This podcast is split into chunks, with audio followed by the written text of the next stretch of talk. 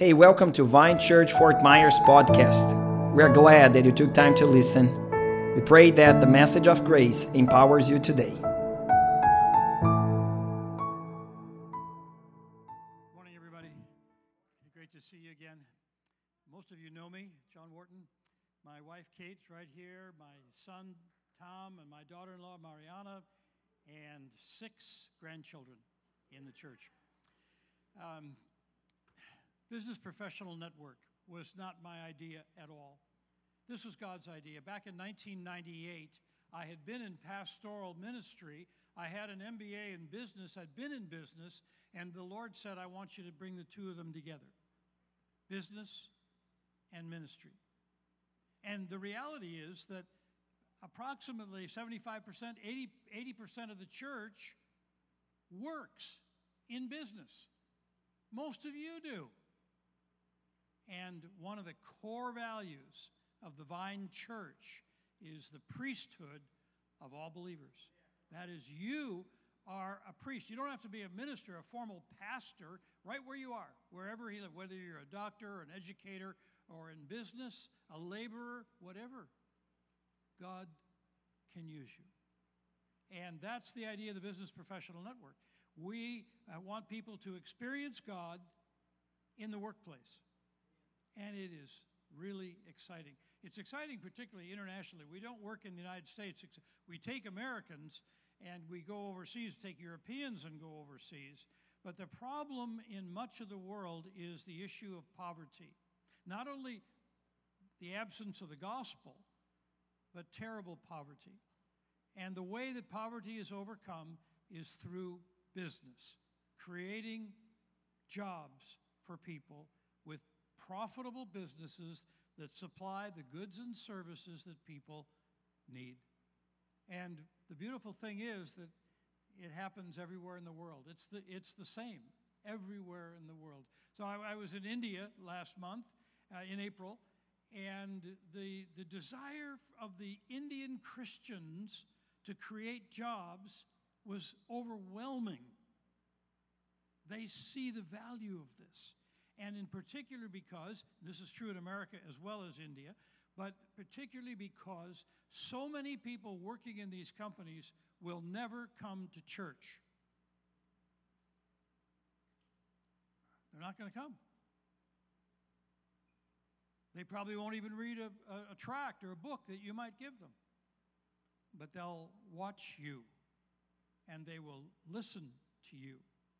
And you can be a minister of the gospel in your workplace. And you may not get to, to talk about it for a while, but how you work, the respect that you show for other people, the love that you show for people you work with, all of that reflects Christ and opens doors. So I had a friend in uh, Chicago in the, in the first church that Kate and I were part of in, in America, and he was a real tall guy, and uh, he was a machinist.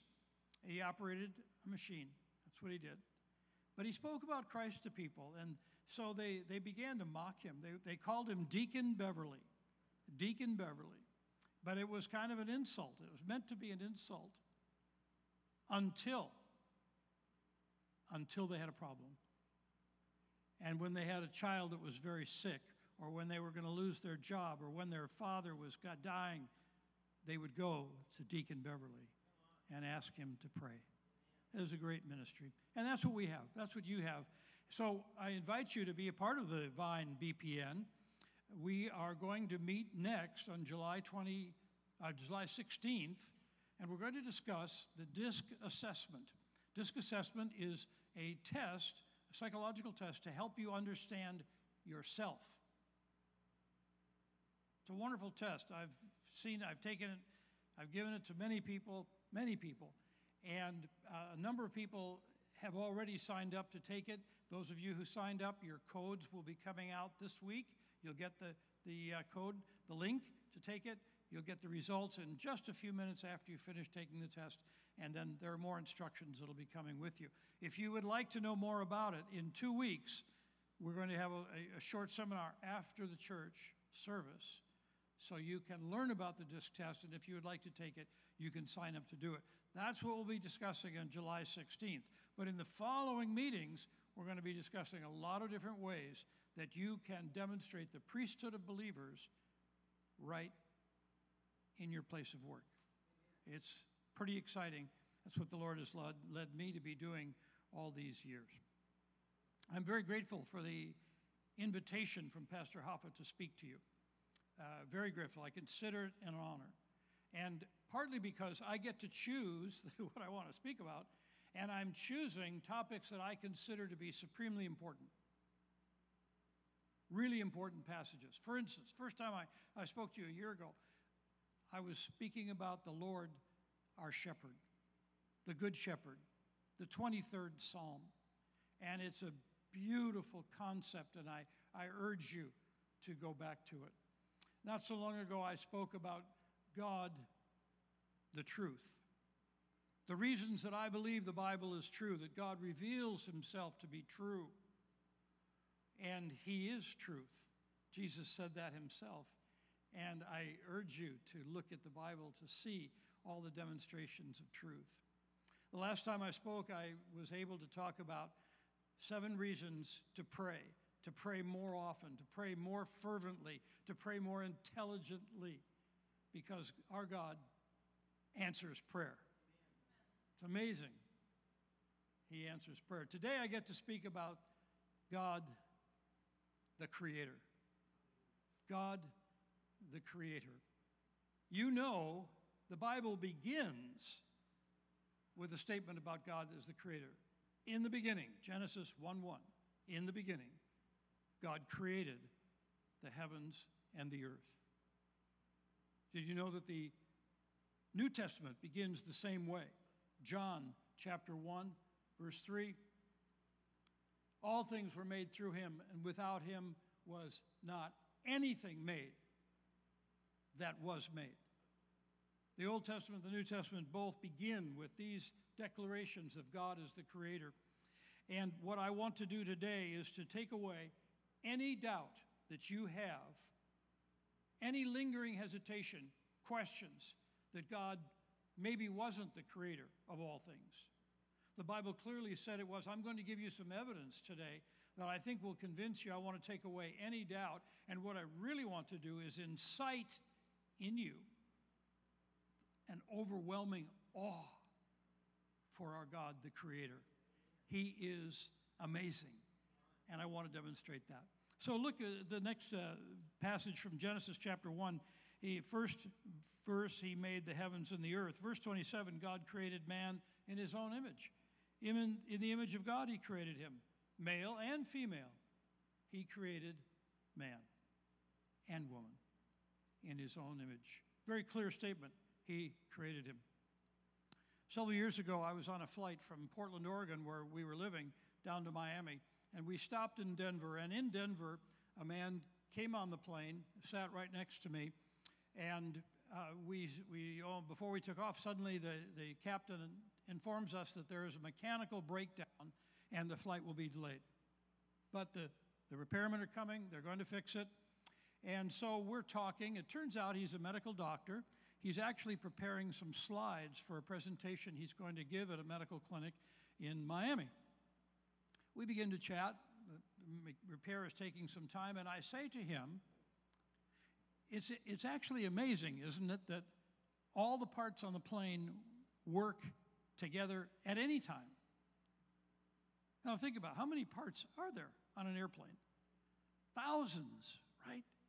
And for one part not to be working and to stall the whole plane. I mean, it, it's amazing. It's amazing to me that they all work. And we were talking about this. And then, because he was a doctor, I said to him, It's, it's amazing, isn't it, that the body works all together, all the parts work.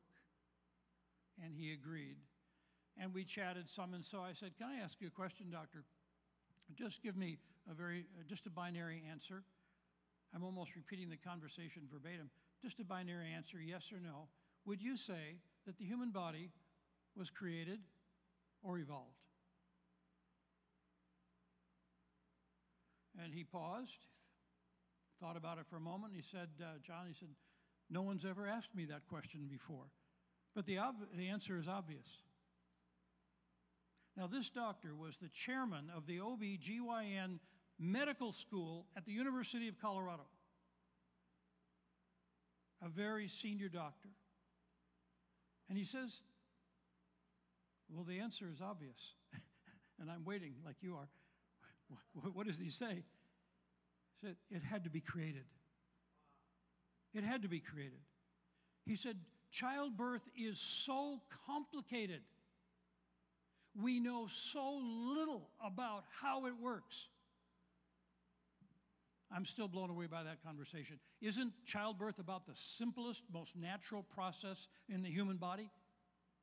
For millennium, babies have been born without the benefit of medical science, without the benefit of doctors, without the benefit of hospitals. It just happens, it's natural. And this doctor said, We know so little. The chairman of the medical school department says, We know so little about the process. It had to be created. Well, that's what the Bible says. We were created. I'm intrigued that a magazine like National Geographic, I love this magazine. I subscribe to it, have for years. But if you have read this magazine every month, you know that this magazine is very evolutionary. They do not believe in creation. These articles are all about evolution. Well, uh, about uh, August issue 19, uh, 2018, four years ago, there was an article on sleep, a cover story on sleep. And I was intrigued by that and I read through the article, and it's a lengthy article. It's a fascinating article. But uh, I think you'll be a little surprised, as I was, to know that our brain is more active when we're asleep than when we're awake. You believe that? That's what this article points out. That, and, and I'll, I'll quote, when we're awake, the brain is occupied with busy work. But when we're sleeping, we commence, and we commence our first REM sleep, the most elaborate and complex instrument known in the universe is free to do what it wishes. You see, in REM sleep, the brain begins to collate all the information. When we're awake, it collects information. It helps us walk. It helps us talk, think, eat. It helps us do all these things. It's busy work the brain is, is preoccupied with. But when we go to sleep, and REM sleep in particular, the, ba- the brain collates all this information. And the writer, I, I'm just amazing, amazed that the writer could say this the most elaborate and complex instrument known in the universe our brain, your brain, it goes to work.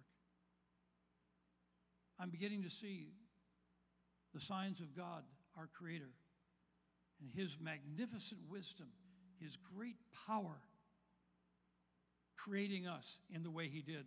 Now, in the current issue of National Geographic, this is June 2022, the, there's the article, an article, a cover story, again, on our skin just the skin that we all have. And here's what this issue says We are humans, as I once heard a scientist say, in, quote, an incredibly complex sheet covered with sensors.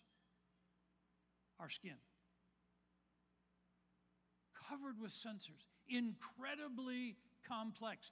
Just our skin.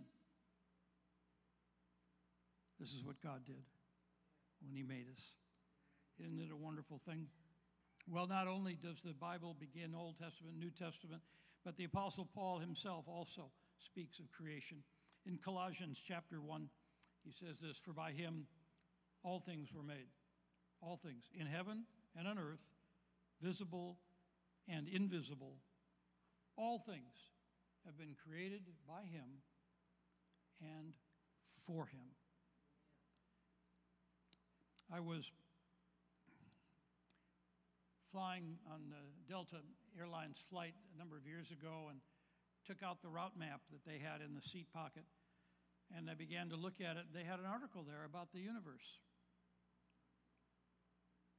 And here, here's something that they say From the standpoint of its inhabitants, the earth presents a combination of features so exceptional it must be considered miraculous. Yes, we'd agree, right? Our Creator God has made the world in such a way, a set of circumstances, features so exceptional, it must be miraculous. I want to give you a few of these. The size of the earth. We, we, we never, I never thought about this until I read this article. The size of the earth. Okay. Well, we, we, it's just random. That's just the size of the earth. You know, that's a given. Oh, no. Oh, no. The size of earth is very precise.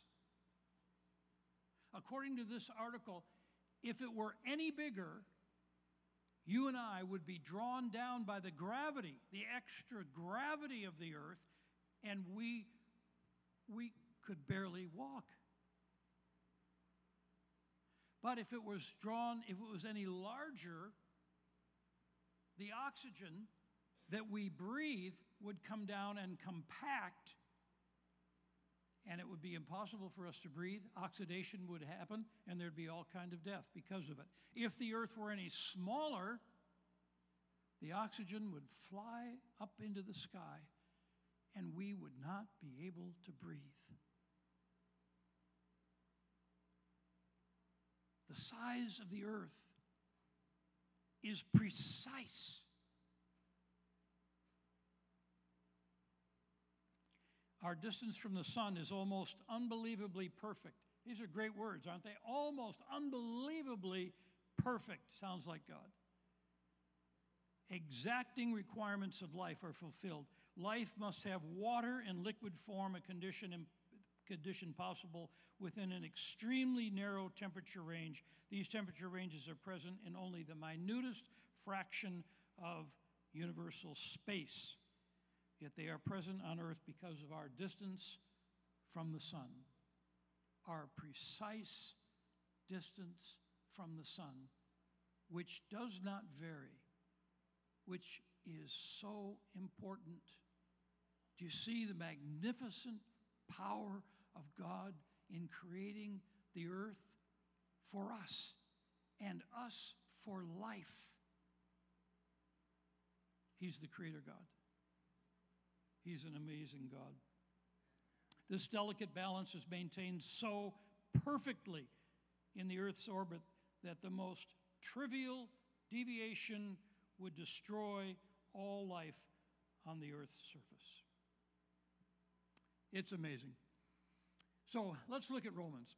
Uh, Pastor Hava mentioned this passage in Romans and we began our service. He mentioned it last week also, but let's look at Romans chapter 1 and at verse 18. The wrath of God is revealed from heaven against all ungodliness and unrighteousness of men who by their unrighteousness suppress the truth. He is the God of truth. The truth is revealed in His Bible, and as we get to know Him and we read the Bible, we find truth truth about the world, truth about ourselves, truth about Him. And the wrath of God is revealed against the unrighteousness of those who suppress the truth. For what can be known about God is plain to them, because he has shown it to them. For his invisible attributes, namely his eternal power, his divine nature, have been clearly perceived ever since the creation of the world in the things that have been made, so they are without excuse. We see his divine nature in what has been made, His power, His incredible wisdom. Do you see His love?